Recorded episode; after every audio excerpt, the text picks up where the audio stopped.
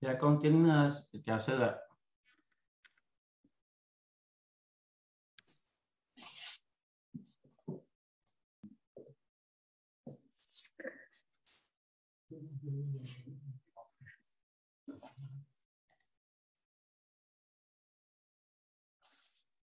Thì bữa nay sinh nhật của Nhân, thật ra Nhân uh, không có mặt à sư sư. Các cô trẻ chút xíu. Dạ con uh, xin kính sư cho à. Con bài pháp thoại. Bữa nay uh, uh, chúng tôi có việc, có việc cho nên uh, đi vào sớm, sớm một chút. Nhưng mà nói nói như tính ra giờ cũng vậy thôi, nghĩa là mười một giờ thị sĩ thì cũng như giờ cũ. À, cách đây một giờ đồng hồ thì có nhận được cái tin là sinh nhật của ông, ông Nhân, Nhân mình đúng á. Rồi ông có nhắn tin, ông nói có có cái đề tài gì mình liên hệ tới sinh nhật của ông không? Thì tôi thấy gửi gửi nó cũng hay. Là bởi vì sinh nhật á, nguyên thủy á, thì người Việt mình không có sinh nhật. Theo tôi biết á, là chỉ có người Tàu thôi. Rồi sau này thì với cái văn hóa của Tây Phương là người Pháp.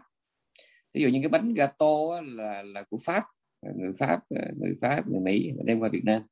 Còn bên Tàu á, là nhà giàu họ mới làm sinh nhật. Còn nhà nghèo cơm còn không có ăn mà lại sinh nhật. Ừ. Do cái văn hóa Tàu, văn hóa Pháp á, mà mình Việt Nam mà còn biết để sinh nhật.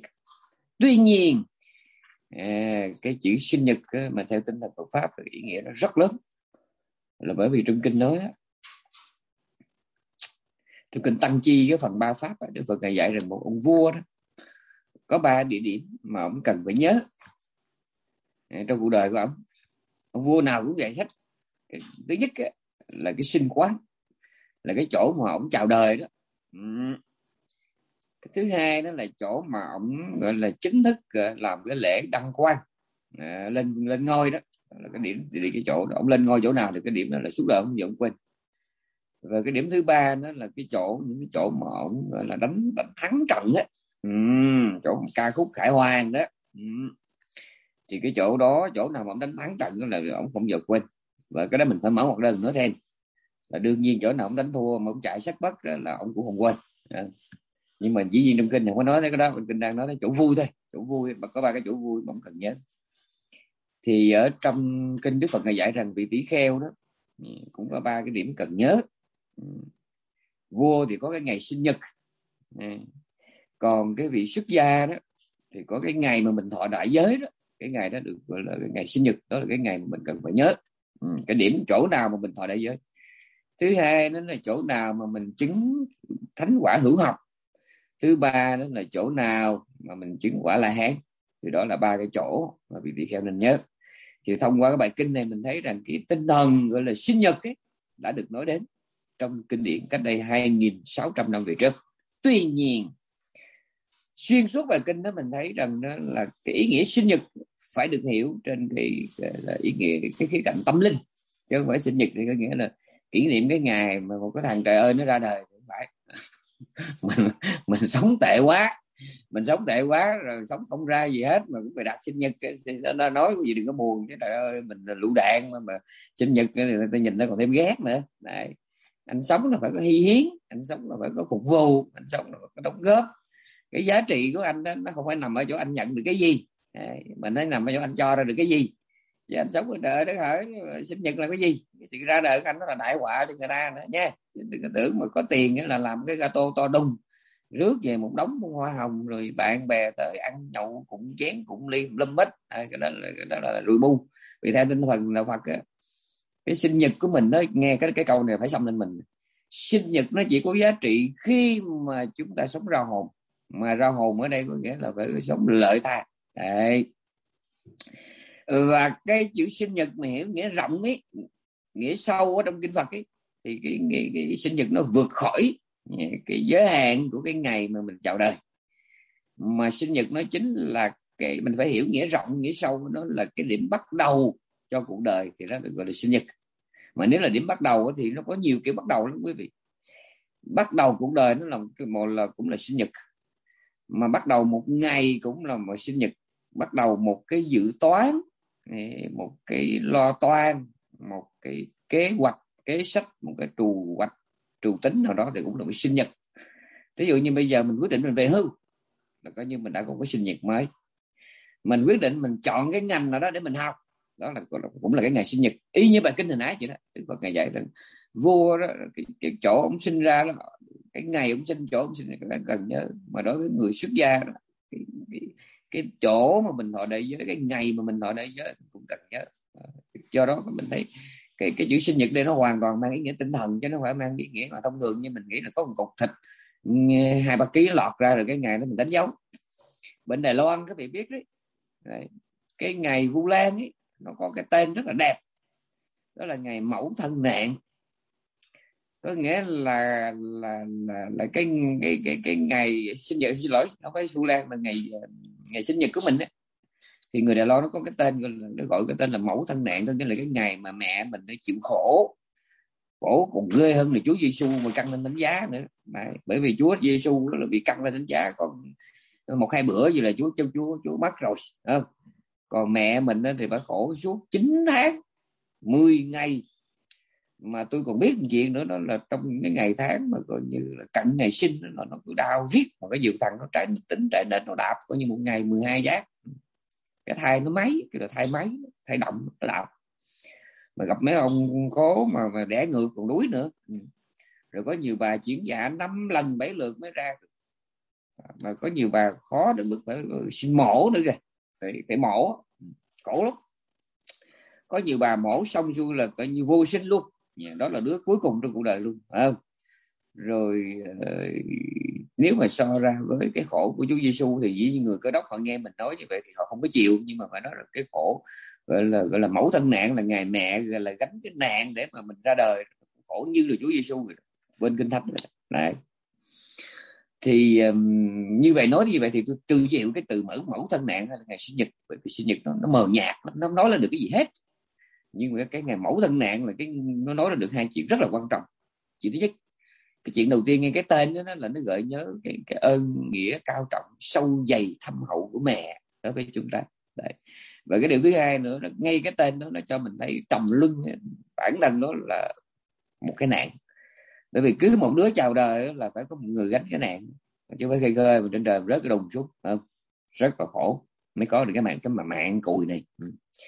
Cho nên tôi quay trở lại cái chữ sinh nhật ở trong cái tinh thần mà rốt ráo của Phật pháp ấy, cái nghĩa nó có nghĩa là cái sự bắt đầu một con người mới, bắt đầu một cuộc đời mới, thì nó được hiểu là sinh nhật, chứ không phải đơn giản là một cục thịt hai ba ký dằn ra cái đồng rồi mình gọi là sinh nhật, thì hiểu gì nó nghèo lắm. À.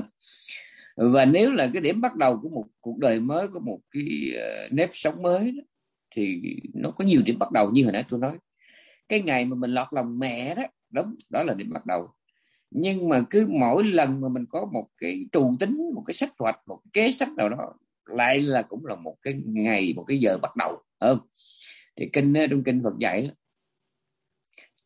chúng ta có nhiều cách để tổ chức cái cuộc sống. Tôi sẽ cố ý tôi xài cái chữ tổ chức, sắp xếp. Chúng ta có nhiều cách để sắp xếp, tổ chức đời sống để trở thành một con người như thế nào đó. Thì ở người ở đây gồm có tám hạng người, chia thành hai cột. Cái cột thứ nhất là có những người sinh ra trong bóng tối mà lại về với bóng tối, sinh ra trong một cái môi trường gọi là, là mịt mù, không, nhưng mà họ tiếp tục sống ở trong cái bóng tối để đi về cái chỗ mịt mù, gọi là sinh trong bóng tối về với bóng tối.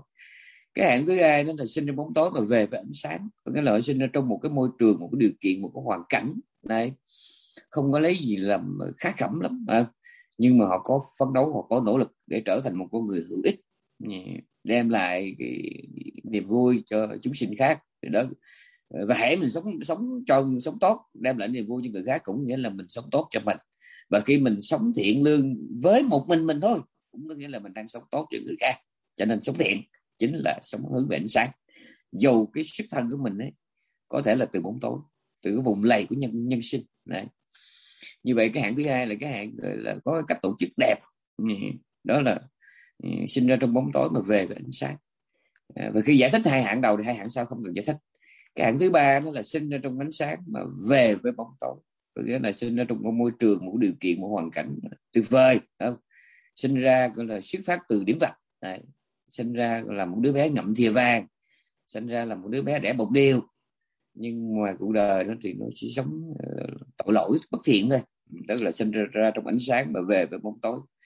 Cái hạng thứ tư là, là khỏi nói rồi, sinh ra trong ánh sáng và về về ánh sáng, tức là sinh ra trong một môi trường phải nói là tốt đẹp và cũng tổ chức đời sống để tiếp tục hướng về với cái điều thiện lương tốt đẹp, thì đó được xem là, được gọi là cái người sinh ra trong ánh sáng và về về ánh sáng. Đó là bốn hạng đầu tiên. Bốn hạng tiếp theo đó là có những người sinh ra trong cuộc đời này đấy, chuyên làm khổ mình, không làm khổ người. Có những kẻ sống làm khổ người và không làm khổ mình. Ở đây nói thì nghĩa tương đối thôi nha, ở đây phải nhấn mạnh nghĩa tương đối. Rồi có những người là sống làm khổ mình và làm khổ người, có những kẻ sống không làm khổ mình và không làm khổ người, chỉ đem lại lợi ích cho mình và cho người. Đấy. Thì chuyên làm khổ mình mà không làm khổ người là sao? Là chẳng hạn như mình thấy có những cái kẻ cờ gian bạc lận, cân đông đo thiếu, đấy, cân gian đo thiếu để mà kiếm sống trên cái mồ hôi nước mắt của người khác. Bản thân bị giàu sang sung sướng nhưng mà dùng hết thủ đoạn mưu hèn kế bẩn để mà hại người khác. Thì cái hạng này trước mắt mình phải nhìn nhận là nó nó nó sống vui cho nó mà nó hại người khác. Đấy.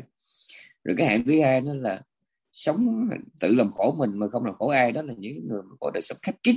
Đấy. À, cô gọi là không chịu học hành, không chịu giữ gìn sức khỏe, sống trong nghiện ngập, sống trong dơ bẩn mất vệ sinh, không làm khổ ai nhưng bản thân mình thì không ra gì hết. Này, gọi là sống làm khổ mình, không làm khổ người. Ừ. Rồi cái hạng thứ tư đó thì giải thích hai hạng đầu, hai hạng sau không cần giải thích.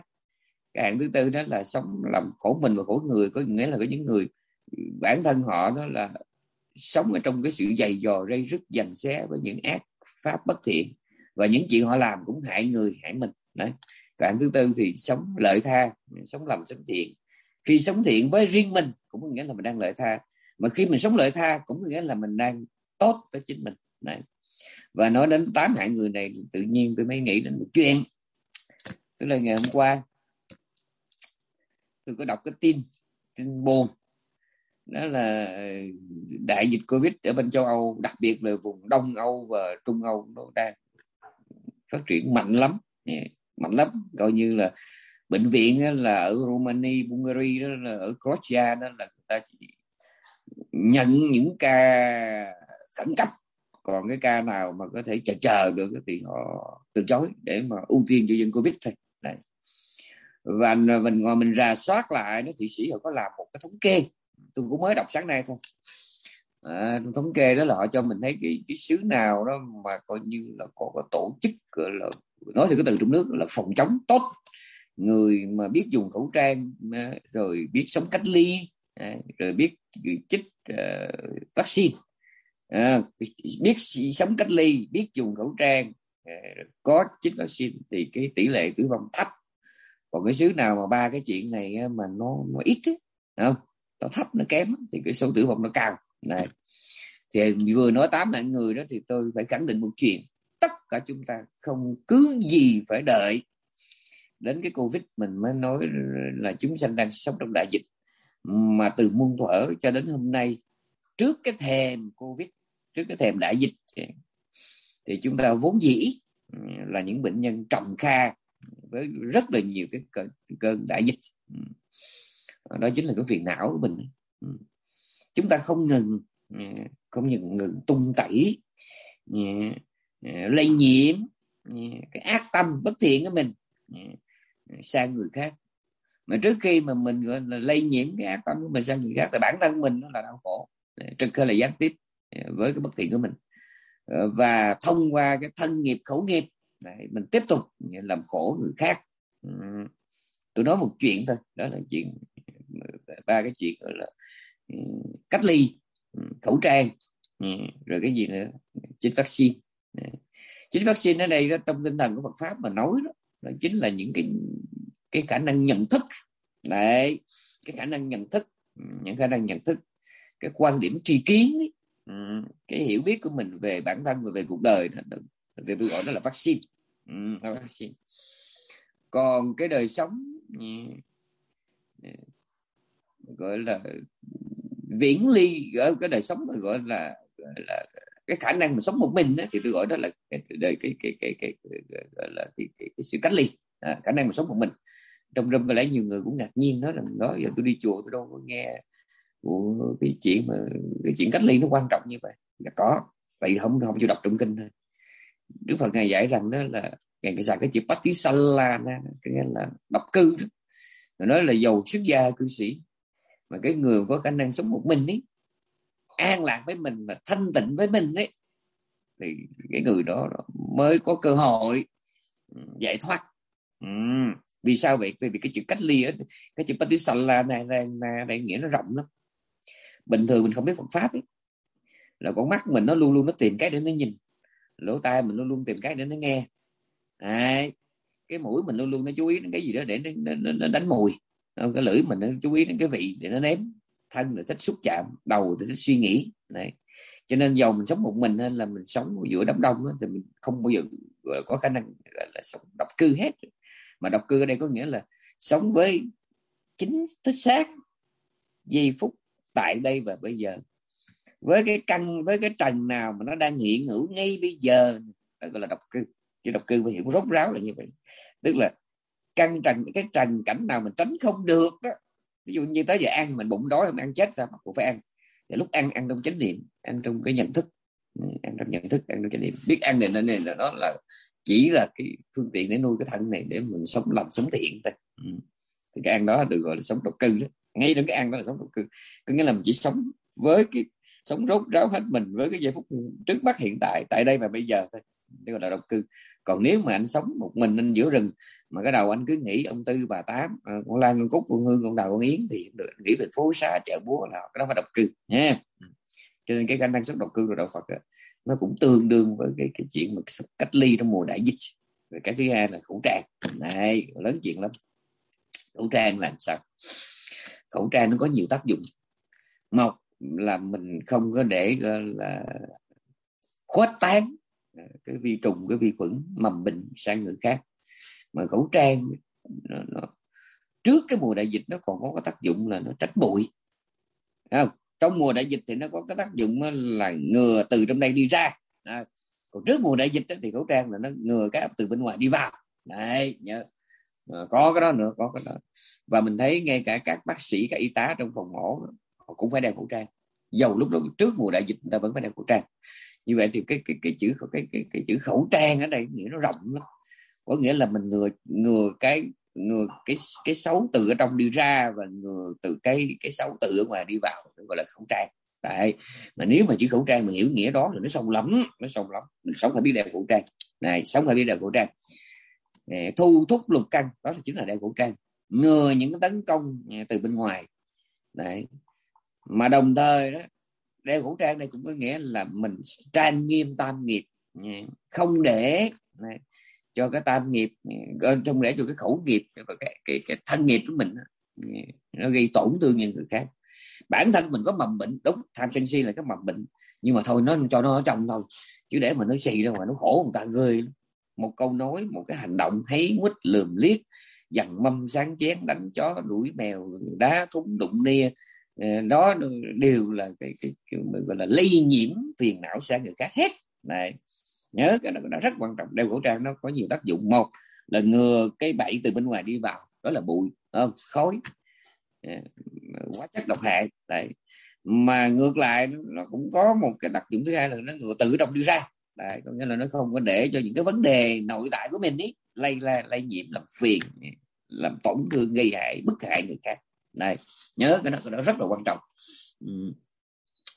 Thì uh, mình sống hay là mình tu nói chung nữa, thì gọi là hoàn hảo là khi nào mà có ta có người. Ừ. Có ta có người, ừ, có ta có người có nghĩa là sao? Có nghĩa là mình thiện cho mình cũng nghĩa là mà, cũng không quên thiện cho người, mà thiện cho người cũng nghĩa là thiện cho mình. Mình uh, đeo khẩu trang, đây gọi là khẩu trang tâm lý đấy. Mình đeo khẩu trang tâm lý đấy. Trước mắt, mắt là mình trước mắt là mình giữ cho mình được an lạc, không để cho sáu trận làm khổ mình.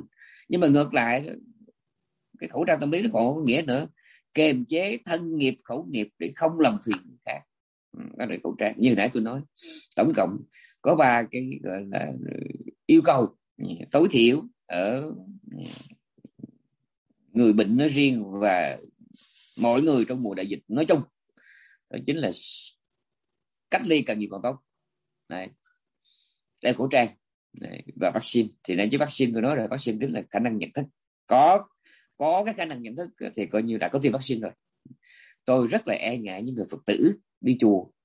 Đấy, chỉ có nói theo cái từ trong nước là chỉ có là thực hành nghi lễ tôn giáo. Đấy, bái sám quỳ lạy cúng dường áo tràng lần chuỗi Phật danh. Đấy, giới điệp. Đấy, chỉ có chừng đó thôi. Nhà có bằng Phật, có thắp hương, này, có tranh ảnh tôn giáo, nhưng mà họ không có tiêm vaccine, có nghĩa là họ không có cái kiến thức về Phật pháp, họ không có thành tựu những cái nhận thức chánh kiến, thì đối với tôi họ là những cái người mà chưa có tiêm vaccine. Và đó cộng với cái chuyện mà họ không đeo khẩu trang nữa, có nghĩa là họ không có làm chủ được cái thân nghiệp khẩu nghiệp của họ, và sau cùng khi mà họ không có khả năng sống cách ly, họ thích sống chung chạ gần gũi với thiên hạ, thì đó lại là một cơ hội tốt để mà họ lây nhiễm cái bất thiện của họ sang người khác. Nhớ nha, cái đó rất là quan trọng. Thì tất cả những gì tôi nói nãy giờ nó chính thu gọn lại trong có bốn chữ thôi, đó là tổ chức đời sống. Này, tổ chức đời sống là như vậy đó. Và tôi trở lại cái chữ sinh nhật. Cái giá trị của một đời người nó nó không phải nằm ở cái chuyện mà anh sanh ra ngày nào ở đâu, mà nó nằm ở cái chỗ anh sắp xếp, anh thu vén, anh tổ chức cái đời sống của anh ra sao. Các vị nghĩ là có đúng không? Chứ còn cái chuyện mà các vị sanh ra ở Thụy Sĩ, ở Do Thái, sanh vào ngày ngày tám tháng tư, ngày rằm tháng bảy, cái đó không quan trọng. Sanh ra ở không gian thời gian nào nó không quan trọng, mà cái quan trọng đó chính là anh sống ra sao với những gì mà tôi vừa nói nãy giờ. Này, với này có nghĩa là chuyện anh có chích vaccine, tự anh có vaccine hay không, anh có chích vaccine chưa, anh có khả năng sống cách ly hay không, anh có đeo khẩu trang hay không. Với ba cái này nè, nó, nó chính là ba cái cách mà anh thu xếp này, tổ chức đời sống của anh để anh trở thành một con người mà có cái đời sống hại mình hại người hay là lợi mình lợi người. Thì tùy thuộc vào cái chuyện anh sống như thế nào đó thì cái sinh nhật của anh nó mới có giá trị. Này, mỗi ngày, mỗi một cái đầu giây phút đầu ngày chúng ta có những cái trù tính sách hoạch như thế nào, thì đó chính là chúng ta đang gọi là có những cái bước là chuẩn bị để mà tổ chức cái đời sống của mình. À, và tôi nói rất là nhiều lần, có những người chết rồi mình chưa có chôn, mà có những người chôn rồi mình chưa có chết. Chết rồi mình chưa có chôn có nghĩa là ngay trong đời sống này họ chỉ di động xê dịch sinh hoạt như là một cái cái cái cương thi thôi, một cái xác thôi, không có lợi ích gì cho ai hết. Này, chỉ chờ sinh thôi, xác chết rồi thì chờ chờ sinh thôi, nó gọi là chết rồi mình chưa có chôn. Trong khi trong Phật pháp nó có cái hạn gọi là chôn rồi mình chưa có chết, có nghĩa là dầu họ có tắt thở, có đem thiêu họ ra tro đúc vô hũ, vùi dưới đất, đeo lên đem lên tháp, không. Nhưng mà cái ảnh hưởng, cái tác động của họ, những cái ảnh hưởng tích cực, những tác động tích cực của họ để lại vẫn còn giúp ích cho nhân gian, cho thiên hạ rất là nhiều. Thì những cái người này là gọi là chết rồi mình chưa có chôn. Này, thì các vị hỏi thì kinh nào kinh nào và Pháp Cú, Pháp Cú kinh, Pháp Cú ở trong cái phẩm, phẩm thứ hai đó, phẩm phẩm gọi là phẩm gì, phẩm phẩm chuyên cần upper m đó quát hết. Trong đó nói như vậy, cái người mà dễ ngươi trong bất thiện đó là người đã chết rồi. Đấy, còn cái người mà chuyên cần ở trong thiện pháp là người bất tử, người mới chết. Đấy, cho nên từ đó nó mới ra hai cái hạng người chết rồi mình chưa chôn, mà chôn rồi mình chưa có chết. Đấy, và có những người chỉ có sinh ra như là một cái sự góp mặt, và sự có mặt của họ trên đời thì chỉ đơn giản là sự chen lấn. Đấy, chứ nó không phải là sự đóng góp. Có, cái đó có, tôi nói cái này nhiều lần lắm. Tôi nói có những người mà sự có mặt của họ chỉ là góp mặt thôi. Đấy, mà, mà góp mặt không được, gọi là đóng góp. Ừ, sự có mặt không phải là sự đóng góp. Đấy, chứ còn mình có mặt như là một kiểu góp mặt, góp phần chen lấn đó thì dở lắm. Đấy, và từ đó, từ cái chuyện mà anh có mặt kiểu nào, kiểu đóng góp hay kiểu góp mặt, nó mới dẫn đến cái chết không giống nhau.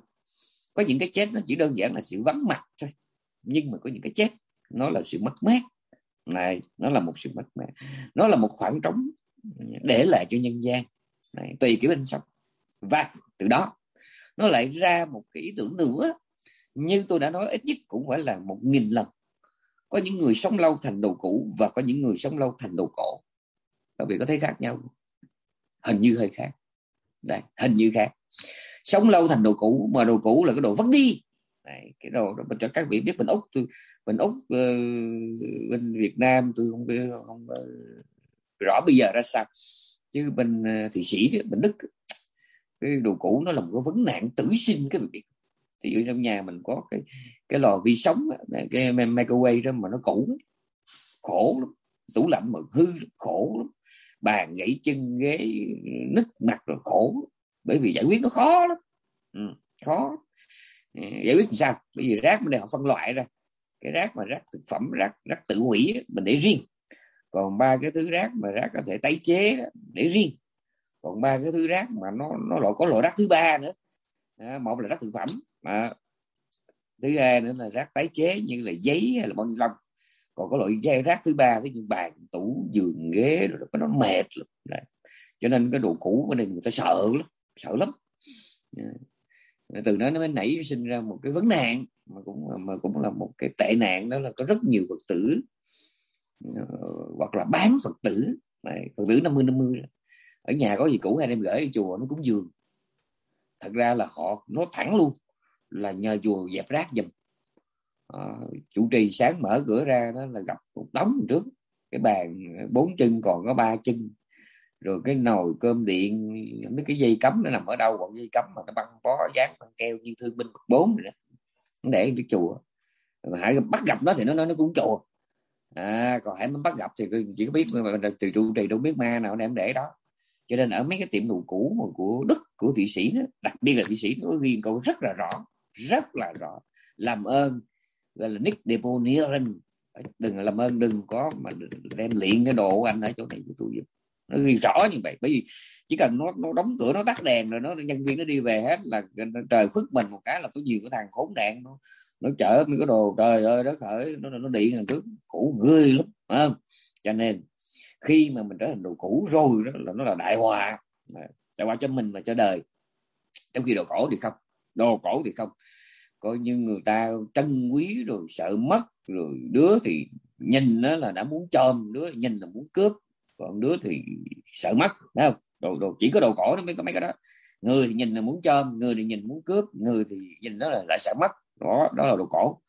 Còn cái đồ cũ đó là cái đấy, đứa làm đứa chủ nhân đó thì cũng ngán mà cho, không ai dám nhận, mà thấy cái mặt là người ta muốn hối rồi. Đấy, cho nên có những người này, khi mà mình cái sự có mặt của mình ở trên đời thì nó chỉ là cái sự góp mặt chứ không phải đâu đóng góp, và cái chết của mình ấy, nó chỉ là sự vắng mặt chứ không phải là sự mất mát cho đời được. Thì cái thứ đó nó sống lâu ấy, nó chỉ là thành đồ cũ thôi. Đấy, mình phải sống như thế nào đó mà trở thành đồ cổ. Và tôi nói tôi có chứng minh. Đấy, có rất nhiều lần tôi đi trên đường Thụy Sĩ, trên những con đường vắng, ở những triền đồi, nghe những ngôi nhà xưa, tôi gặp những ông cụ bà lão lụm cụm, già yếu hôm nem, mắt mờ, gối mỏi, ôm chống gậy lê bước trên đường. Tôi có suy nghĩ thế này, tôi nói giá mà nếu như chứ phải, này, giá mà nếu như chứ phải, mấy cụ này đó có một cái vốn liếng giáo lý cho ngon, và bốn chục năm qua, năm chục năm qua là hành giả tuệ quán. Trời ơi, bây giờ mình gặp mấy cụ trên đường còn biết bao nhiêu chuyện để mà mình tham vấn. Này, mình là tu sĩ, tu sĩ không quan trọng, cứ thấy một cái bậc mà gọi là cư sĩ lão làng ở đó là mình phải, phải cúi đầu. Đấy, một cư sĩ mà ngon lành giáo lý, đấy, mà có mấy chục năm gọi là miên mật, gọi là tinh chuyên tuệ quán. Vì thì tôi bây giờ mấy cụ sống càng lâu đó thì các cụ đúc kết lại biết bao nhiêu là tinh hoa để mà mình học hỏi. Đó là tăng ni mà nhỏ tuổi rồi mà gặp mấy cụ cư sĩ kiểu đó, đó là phải là trân quý như là châu báu. Mà đằng này đó, mấy cụ này là người Âu Mỹ mà, thôi thì tôi cho luôn người Á Châu, thì người Việt Nam, người Lào, người Thái, mà mấy chục năm qua chỉ quần quật cơm gạo áo tiền, chỉ có mái nhà, chỉ có vợ chồng con cái, chỉ có con chó con mèo, cái son cái nồi, góc nhà xó bếp. Thì bây giờ đó, cái chuyện mà mình mà sống tám chín chục tuổi, lúc bây giờ mình bản thân mình đó, là mình thấy mình là gánh nặng cho mình, mà đối với đời nó là gánh là, là của nợ, đúng không? nói gì thì nói, phải mình nhìn nhận cái sự thật đau lòng. Vì bản thân mình lê bước trên đường đã khó, đi mình là một một trong những cái sinh hoạt đơn giản nhất của con người đó, đi đứng nằm ngồi mà mình đã khó khăn thì nói gì là có những cái đóng góp này là kia cho đời, không? Cho nên sống như thế nào đó mà để khi mà mình ấy, ngồi xa lăn đấy, khi mà mình mắt mờ tay điếc, ăn nói lộng ngọng liễu nghĩu, nhưng mà vẫn có người lắng nghe mình đấy. Mình ho mà nó vẫn nghĩ đó là công án tuệ quát đấy, mình đánh rắm mà nó vẫn thấy đó là cái chuyện đáng được tư duy đấy, đó là khác. Còn đằng này nên là mình không có gì để chia sẻ hết đó, chỉ có gọi là ăn cái nằm mập cái tay ngủ cho nó sướng cái cuộc đời của mình đấy. Thì đến một lúc nào đó, đó tuổi già mà nó ập tới rồi, rồi thì chỉ là bi kịch thôi này. Cho nên trong cái ngày sinh nhật của đồng chí uh, Nhân Bình Úc và cũng là sinh nhật của tất cả các vị còn lại mai này, dầu không phải hôm nay, thì tôi cũng muốn nhân cái chữ sinh nhật đấy, tôi muốn nhấn mạnh lại những cái điều mà tôi cho rằng đáng lưu tâm trong kinh Phật này. Tức là nãy giờ có nói đến Pháp Cú, có nói đến uh, Tăng Chi này, có nói kinh điển để cho bà con thấy. Thật ra cái, cái, cái ý nghĩa sinh nhật nó được nói đến từ rất là lâu rồi, và chưa hết trong kinh Đại Bát Niết Bàn này.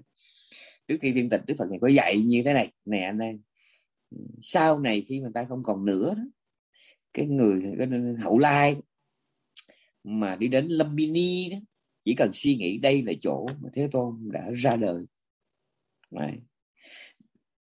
Với cái tâm tính thành đó cũng đủ sinh thiên. Coi là trong trong trong trường bộ kinh Đại Bát Niết Bàn có đúng đó không? Đấy. Mình mà đọc chỉ đọc bằng cái niềm tin ấy, thì mình thấy vậy đó, linh thiên, chỉ đơn giản thấy nó linh, đúng rồi. Ngài là bậc chí tôn chí thánh, tứ sanh chi từ phụ, thiên nhân chi động sư. Đấy. Thì cái chỗ ngài đản sinh này đương nhiên là linh thiên, hiểu vậy nghèo lắm mà phải hiểu thế này. Tại sao cái miền đất đó mà cũng đất cũng là cỏ cây đất đá mà nó linh, mà nó ý nghĩa lớn như vậy? Chỉ cần suy niệm đây là chỗ Thế Tôn đã ra đời mà ta sẽ được sinh thiên. Là bởi vì mình liên tưởng tưởng, mình hình dung đến những cái giá trị tâm linh, những ý nghĩa tinh thần mà cái con người vĩ đại đó, cái nhân cách cao vời đó đã để lại cho cái trần gian. Các vị tưởng tượng đi. Đấy. Nếu mà hôm nay bảy tỷ người trên hành tinh này, tuy chỉ có non một tỷ là Phật tử, mà nếu không có Phật Pháp thì không có non một tỷ này. Và có một chuyện rất là quan trọng, nếu mà bà con theo dõi cái sinh hoạt văn hóa và tâm linh của nhân loại trên toàn cầu, các vị thấy cái dấu vết và cái ảnh hưởng của đạo Phật trên thế giới rộng ghê lắm. Điển hình là các gọi là nhà trí thức Âu Mỹ, họ không có tự nhận họ là Phật tử, không có tự nhận là Phật tử.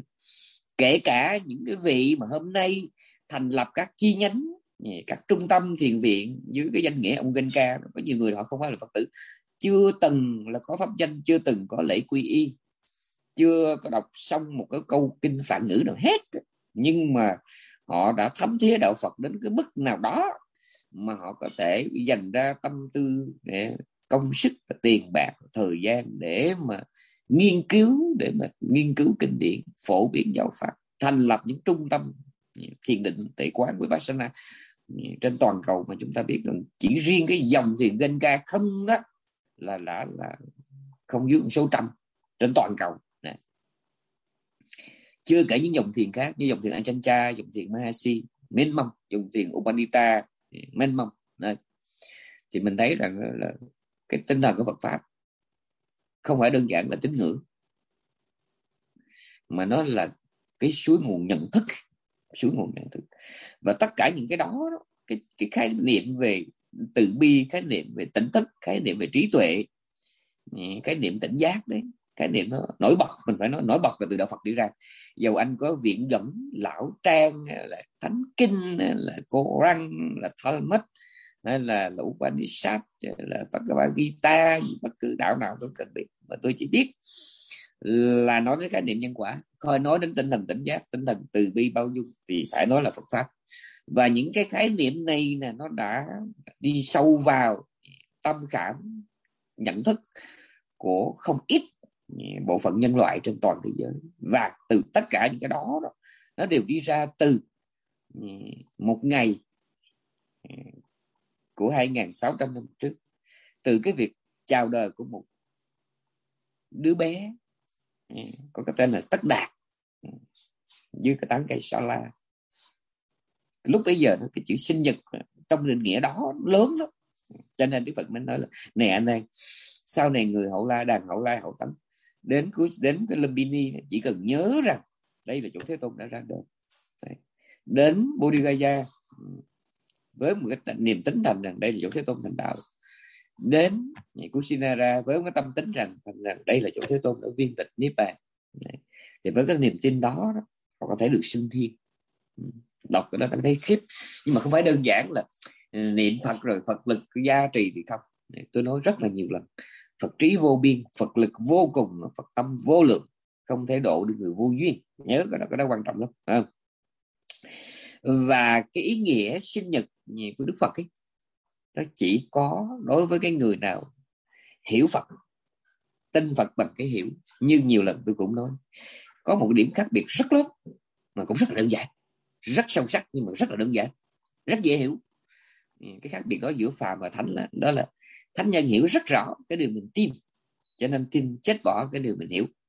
Còn vào vô ấy thì không hiểu lắm cái điều mình tin, cho nên không có tin lắm cái điều mình hiểu. Thế là bốn năm chục năm làm Phật tử, thậm chí làm tăng ni, nhưng mà khi không hiểu lắm, không hiểu lắm cái cái cái, cái con đường mà mình đã đi theo trong cái quãng đời qua, thì cái niềm tin mà mình dành cho cái cái cái cái cái, cái đường lối hành trì đó nó mơ hồ, nó nhạt nhòa lắm. Trách gì trách gì có những người mang tiếng là tăng ni, là Phật tử mà cuối đời đi cái niềm tin Phật ấy không đủ không đủ để họ có được một cái đời sống an lạc, không đủ để họ có một cái chết trong thanh thản yên bình. Nhiều lắm quý vị, nhiều lắm, bởi vì lý do rất là đơn giản là chúng ta hiểu về Phật ít quá, ít quá đã hiểu ít mà hiểu không tới đi chứ là ít mà không tới. Có nhiều khi chúng ta học không cần nhiều, học ít thôi, nhưng mà hiểu tới nơi tới chốn lời Phật, tới nơi tới chốn cái cái cái mà mình hiểu, cái mà mình biết ấy. Ừ. Ví dụ như một cái chuyện đơn giản đó là bài kinh chữ Pháp Luân ít, vì bài kinh thì viết ra, ra giấy thì không bao nhiêu hết á, giấy khổ a bốn thì bài kinh nó chắc khoảng, tôi cho maximum là hai trang a bốn nếu mà in á, in in mà mẫu chữ mười mười mười mười hai đó, in, in cái phòng in cái phòng chữ mười hai đó thì mà giấy a bốn thì tôi nghĩ rằng cái size chữ mười hai mà trên mà mẫu giấy a bốn thì khoảng nhiều lắm là hai trang, hai trang a bốn. Nhưng mà cái bài kinh đó, nếu mà các vị hiểu cho nó đàng hoàng ấy, đàng hoàng nhé. Khổ đế là gì? Là tất cả mọi hiện hiện hữu, thiện ác phàm thánh đều nằm hết trong cái khổ. Tất cả con đường trầm luân sanh tử đều nằm ở trong cái khổ đế. Cái đạo đế mình nghe, đạo đế mình tưởng nó nằm ngoài cái khổ chứ không. Tính rốt ráo là đạo đế, tập đế nó là một phần lấy ra từ cái khổ đế. Nó giống trong cây mía vậy đó. Đấy. Trong cây mía thì cái mắt mía nó vừa là trên, nó là thân mía, nó là cây mía mà nó cũng vừa là cái mầm để đi ra cây mía khác. Và, và giống như nhiều lần tôi nói, con đường ra khỏi rừng nó nằm ngay ở trong rừng ấy. Con đường mà đi ra rừng nó cũng nằm ở trong rừng. Chứ không thể nào con đường ra khỏi rừng nó lại nằm bên ngoài rừng vậy, nó không có. Con đường ra khỏi rừng nó nằm trong rừng ấy. Nhớ cái nha. Bài kinh Chữ Pháp Luân mà hiểu cho đúng. Nhớ một chuyện, mọi hiện hữu trên đời này dầu nhân quả thiện ác buồn vui đều là khổ. Đắm đuối đam mê trong cái thiện ác buồn vui nó chính là tập. Chán khổ trừ tập thì tự nhiên nó chứng diệt, và cái hành trình đó được gọi là đạo. Chỉ vậy thôi, nhớ kỹ, chỉ cần dốt, nhưng mà chỉ cần hiểu đại khái cái bài kinh Chữ Pháp Luân như vậy đó, và nhận thức tới đâu, hành trì tới đó, lấy đó làm nền tảng để sống chánh niệm, để tu tập tuệ quán. Mà tuệ quán là gì? Làm gì biết đấy, biết rõ rằng ngoài cái thích ra cái gì cũng là khổ. Cứ nhớ như vậy, ngoài cái thích ra cái gì cũng là khổ. Bản thân cái thích nó vừa là khổ mà nó vừa là mầm khổ, nguồn khổ. Cứ nhớ nhiều đó. Và cứ làm gì sân hận, biết đây là sân cũng là một cách, mà biết đây là khổ đế cũng là một cách. Này, nhớ nhiều rồi. Này, học ít thôi nhưng mà nó căn bản. Đây. Còn đằng này cả đời cứ lắng răng lắng. Vừa rồi chúng tôi có một cái lớp cái lớp uh, intensive, lớp là nặng á, lớp là nặng. Chúng tôi giảng về uh, vụ Patisabhida bảy chương, mới giảng được hai chương, mất mất mười ngày.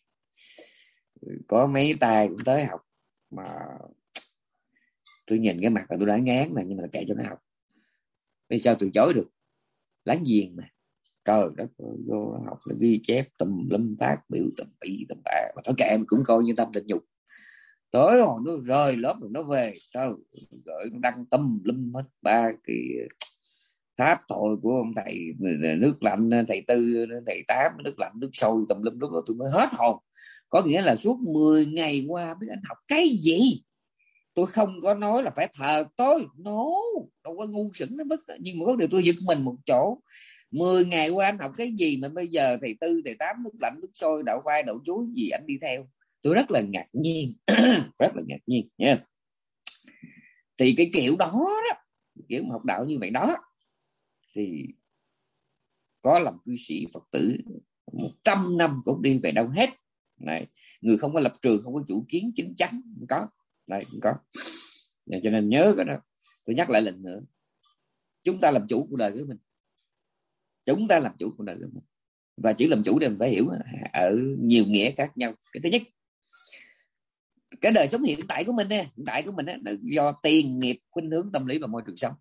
Mà tiền nghiệp là cái chuyện đã qua rồi, thiện ác quá khứ rồi. Nhưng mà những mà tiền nghiệp nó có hai loại. Đấy. Thì tiền nghiệp của kiếp này á, là nó từ quá khứ. Nhưng mà tiền nghiệp của kiếp sau đó, nó là từ kiếp này. Nhớ cái đó quan trọng lắm nha. Chứ đừng cứ tối ngày cứ nghĩ tiền nghiệp là cái chuyện đã qua. Không, tiền nghiệp của quá khứ, tiền nghiệp của kiếp này nè, đúng là, là thiện ác quá khứ. Nhưng mà thiện ác kiếp này nó lại là tiền nghiệp cho kiếp sau. Đấy. Cho nên cái chữ sinh nhật đây nghĩa là gì? Sinh nhật ở đây có nghĩa là mình bắt đầu cuộc đời của mình bằng cách là mình tạo tiền nghiệp cho kiếp sau. Mình hướng dẫn cái khuynh hướng tâm lý của mình và gọi là tận dụng cái môi trường sống. Tại sao cái chữ môi trường mà tôi xài chữ tận dụng? Đúng ra đó, nếu mà mình có thể chọn lựa được môi trường sống quá tuyệt, quá tuyệt. Không. Nhưng mà nó có cái trường hợp là mình không có khả năng chọn lựa đó, thì mình phải biết tận dụng cái môi trường mình đang có. Nhớ nha, chữ nghĩa phải xài cho nó rõ ràng như vậy nha. Chứ đối với môi trường đó, thì tôi nhấn mạnh có hai chữ. Một, nếu mà mình có thể lựa chọn thì nên lựa chọn cái môi trường nào mà có thể phát triển thiện pháp tâm linh. Còn giả dụ như mà nếu mà mình ở trong cái tình huống không có thể lựa chọn được môi trường sống, thì chí ít chúng ta cũng có khả năng tận dụng những cái góc cạnh tích cực của cái môi trường sống đó. Ừ, thì phải nhớ ba cái đó. Cho nên cái làm chủ đời đời đời của mình mà mình làm chủ nó, làm chủ như vậy đó. Làm chủ đây có nghĩa là cái gì không tránh được thì mình cũng đón nhận nó bằng một cái tâm thái tích cực. Như nhiều lần tôi nói, cái chữ nhân quả đa phần Phật tử không có hiểu sâu. Cứ tưởng, cứ hình dung làm thiện được vui, làm ác bị khổ, đồng dưa được dưa, đồng đậu được đậu, hiểu vậy nó nghèo lắm. Mà chữ nhân quả phải hiểu rất sâu, sâu như kinh Phật. Chữ nhân quả nó gồm có bốn khía cạnh. Thứ nhất, nhân làm cho quả vui, nói nói hơi chuyên môn chút, nhân làm cho quả hỷ lạc, mà nhân xấu nhân ác nó cho quả khổ ưu, không? Khổ thân khổ tâm gọi là khổ ưu, sướng thân sướng tâm gọi là hỷ lạc. Này, thì thứ nhất là nhân tạo ra quả là như vậy. Nhưng mà cái thứ hai đó là quả tác động quả, có nghĩa là khi mà mình đón nhận quả lành hay là quả ác, chính trên trong cái môi trường mà quả, cái, quả, quả thiện quả ác đây nè, nó lại là điều kiện để chúng ta nhận thêm các quả khác. Như trong kinh nói à, do cái phước nghiệp nào đó mình mang thân người, thì trong cái hình hài của con người đó mình lại có điều kiện để đón nhận nhiều kiểu quả lành quả ác trong tiền kiếp mà ở trên chư thiên không có. Thí dụ như ở trên chư thiên, cái chuyện mà cái nghiệp mà nghiệp bị đâm chém, nghiệp bị chửi bới trên đó không có. Tức nghĩa là không có là sao? Trên đó chư thiên họ không có điều kiện để họ tạo nhân, nó đúng, nhưng mà họ cũng không có điều kiện để bị người ta chửi bới rồi đâm chém, rồi đụng xe, rồi ám toán, rồi thuốc độc, rồi này nọ, văn bẫy, rồi giống như đây cũng có. Bởi vì cái quả là chính cái quả lành này nè, nó lại giúp cho mình tránh được nhiều cái quả xấu khác. Và ngược lại, cũng do quả xấu mà nó đưa mình trong một hoàn cảnh, một cái cảnh giới nào đó mà ở đó có rất là nhiều quả lành chúng ta không nhận được. Thí dụ như tôi ví dụ rất là nhiều là như con heo. do quả lầm chúng ta sanh làm con heo. Cái con heo đó đúng theo theo lý đó là chiều nay nè, lúc ba giờ mười lăm chiều nay nó nhận được một loạt những cái quả lầm, là cái quả đời, đời trước à, quả đời trước tất cả những quả thiện quán nó đều có thời điểm tích hợp để nó cho quả. Thì đúng là nếu mà nó mang thân người là chiều nay là nó sẽ được người ta gọi là tặng quà, được người ta khen ngợi, được người ta vỗ tay, được người ta phỏng vấn nè, là chiều nay nè. Nhưng mà vì nó là con heo cho nên là chiều nay lúc mà ba giờ mười lăm nó không được mấy cái đó, vì nó mang thân heo mà. Đấy. Cho nên khi nó nhận quả xấu thì trên cái nền của quả đó có nhiều quả thì nó nhận được. Đấy, nhớ mà trong khi đó mình làm chư thiên thì cái quả mà quả mà quả sát sinh nó trổ tụi nó không được. Đấy, nhớ cái đó, cái đó. À, cho nên là là, là, là, là là hiểu nhân quả là hiểu trường hợp thứ nhất, nó có bốn trường hợp. Hợp nhất là nhân tạo ra quả, hợp thứ hai là quả tác động quả, và trường hợp thứ ba là quả tác động nhân. Wow. Có nghĩa là trên cái nền tảng của ác quả hay thiện quả đó, chúng ta dễ làm thiện hơn hoặc dễ làm ác hơn. Các vị có nghe Việt Nam có cái câu mà phú sinh lễ nghĩa đó. Cái bài giảng trưa nay tôi đã giảng ba trăm năm mươi lần rồi, nhưng mà bắt buộc phải ôn lại. Đấy. À, có người nghe phú sinh lễ nghĩa không? Tự nhiên là do cái môi trường thiện quả, do quả lầm rồi đó, bây giờ tôi sinh ra tôi giàu, có được ăn học, sinh trưởng trong một gia đình gia giáo nền nếp, rồi tự nhiên cái tôi có điều kiện tôi dễ dàng sống thiện lắm.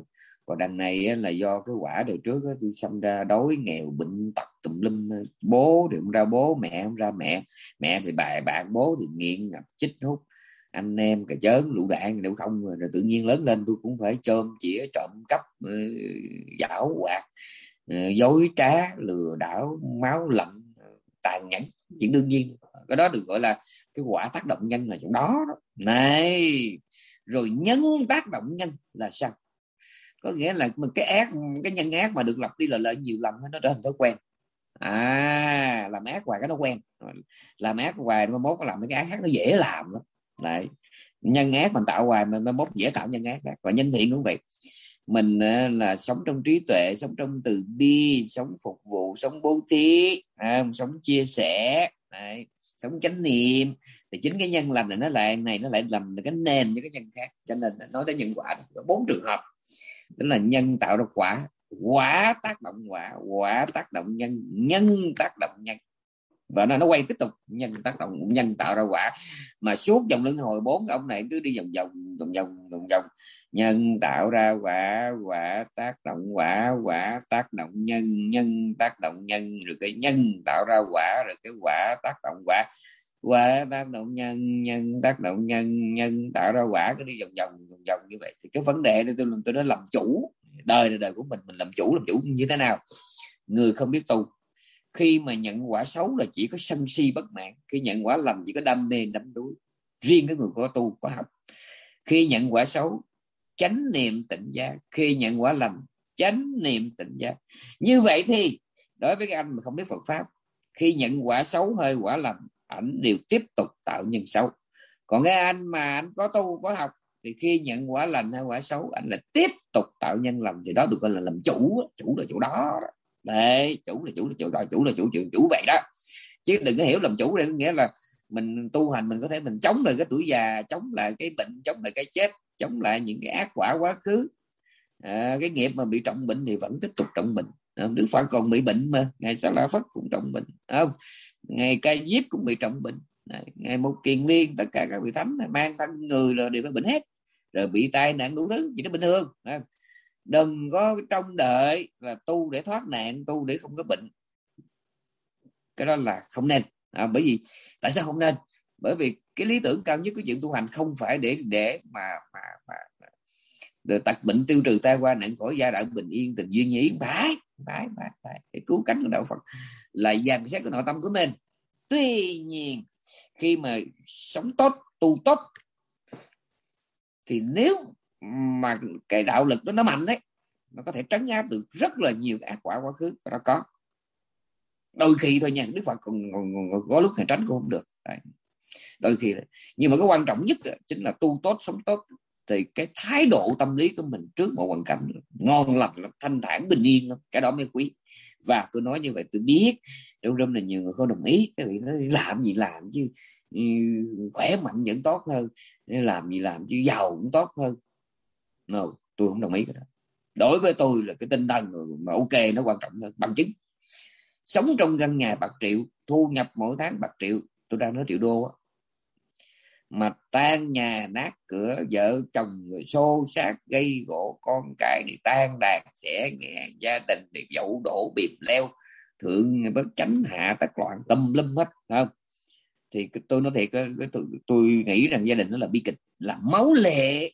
Tuy nhiên trong một gia đình nghèo khó, một căn nhà mà người chó với gà ở chung này, nhưng mà trong đó là một gia đình Phật tử có tính, có tấn, có niệm, có định, có tệ, có niềm tin, có chánh niệm này, à, sống có tha thứ, có thông cảm này, có yêu thương này, có trách nhiệm, thì tôi e rằng cái đời sống này hình như nó nó lành mà nó vui hơn đời sống kia. Và chưa hết đâu, trong cái lúc mà bị nan y tuyệt chứng, trong cái lúc mà thôi thóp trên giường chết, thì lúc đó cái đời sống tinh thần của anh nào mà vững vàng thì tôi nghĩ là ngon. Lúc đó bao nhiêu nhà lầu xe hơi đều bỏ tay hết, tôi dám khẳng định như vậy. Và tôi kể cả trường hợp mà tôi chết thảm, máu me đầy người nát bét, nhưng mà trước lúc tắt hơi tôi bình thản, nhà tôi vẫn thích hơn là một cái chết đẹp như mơ. Chung quanh tôi toàn là bác sĩ hàng đầu của thế giới, tôi nằm ở trên một cái, cái giường bệnh, trong một căn phòng giường bệnh ngon lành tiện nghi tối tân, trong một giường bệnh cũng ngon lành tiện nghi tối tân, mà tôi thì hoảng hốt, sợ hãi, tiếc nuối, rây rứt ra đi mà lòng không yên. Thì thôi cho tôi được chết bên đường, cho em được chết bên đường mà lòng em thanh thản, em khoái hơn. Chứ còn mà chung quanh em toàn là bác sĩ hàng đầu không, mà em chết mà con mắt láo liên sợ hãi mà nó vãi ra quỳnh đó, thì em không ham. Đó, nói thẳng luôn, các vị có quyền không tin, nhưng mà sống thêm ít tuổi nữa thì các bố sẽ tin tin lời em nói, đó là sự thật này. Điều đó cho thấy cái đời sống tâm linh nó quan trọng ghê lắm, quan trọng ghê lắm. Và cái điều quan trọng nhất trong đạo Phật là gì? Khi mà anh không có thấy được cái khổ đế đó, anh không thấy được mọi hiện hữu là khổ đó, thì anh không có buồn, với anh anh không bỏ được cái tập đấy. Mà khi anh không thấy, anh không thấy chán, không thấy sợ được cái khổ đó, thì anh không có buông được nó. Mà anh không buông được nó thì anh sẽ tiếp tục khổ với nó. Đây là chuyện rất là đơn giản. Anh không thấy nó là đóng phân thì anh tiếp tục vo tròn gói gọn nó, nhét vào trong túi. Đấy, và cứ như vậy anh cứ đi cùng trời của đất với nó. Anh phải thấy nó là cái đóng phân, anh mới tìm chỗ để anh bỏ, anh quăng nó, anh tắm gội sạch sẽ, thay quần áo mới, tinh tươm đồ hiệu. Đấy, anh mới an lạc với nó. Đấy.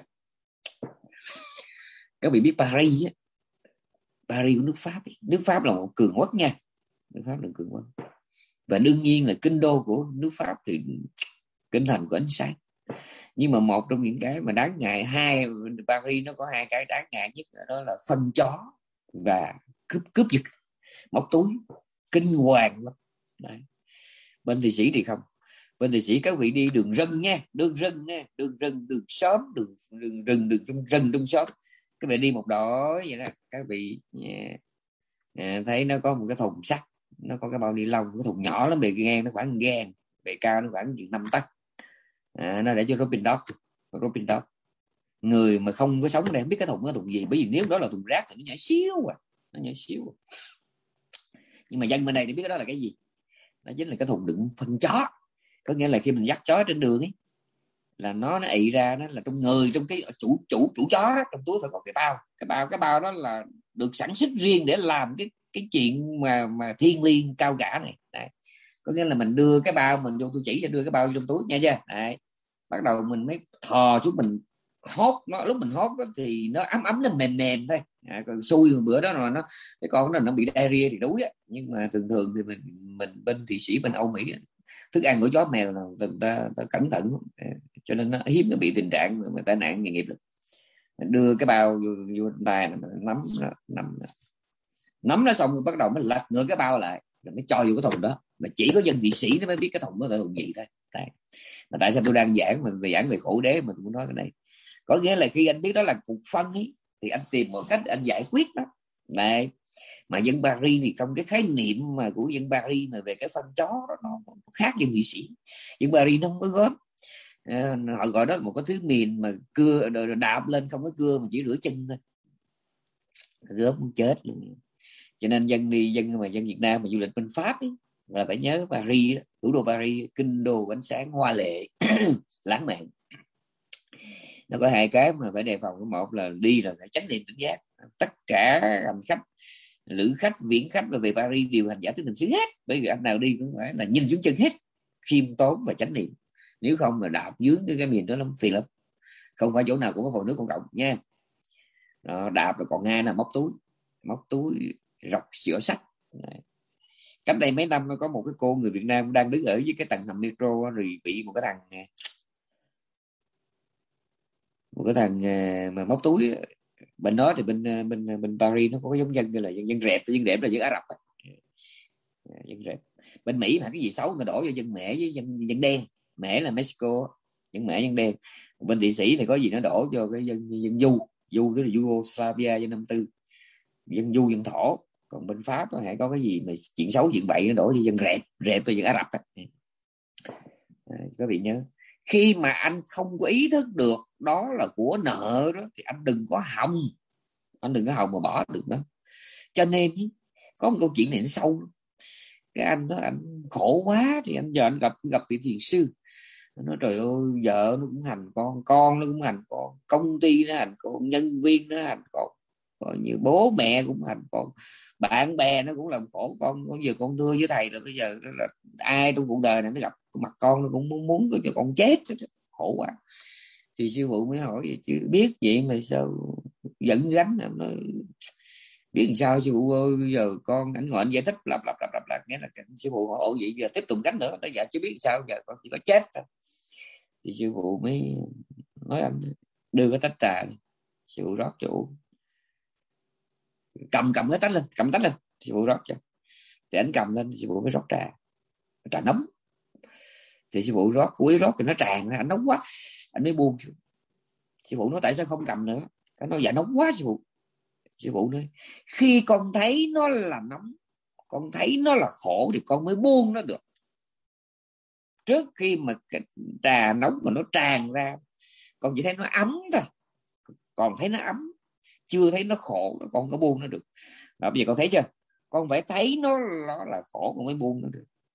Cho tôi mở mặt tôi nói mình mấy cái chuyện nó hơi dễ, dễ bị trúng chửi. Tôi ghét nhất cái này.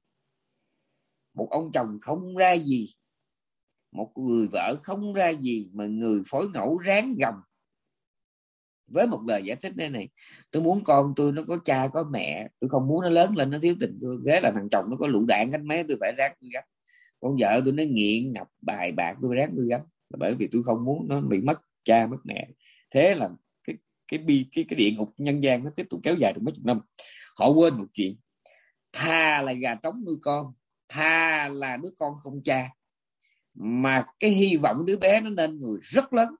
Chứ còn nếu mà để nó tiếp tục sống trong một bối cảnh mà cha mẹ không ra gì đó, coi chân đó, để lại cho nó những cái tổn thương, những dấu ấn cực kỳ tiêu cực và bậy bạ trong cuộc đời của nó. Tin trong cái criminology, trong cái hình phạm học của thế giới đó, người ta cũng ghi nhận những cái tình huống mà tội phạm, tâm lý tội phạm ấy, là phần lớn những cái tội phạm mà trên thế giới này nó đều có một cái xuất thân từ cái gia đình ấy có vấn đề nặng về bố về mẹ hoặc là về cả hai.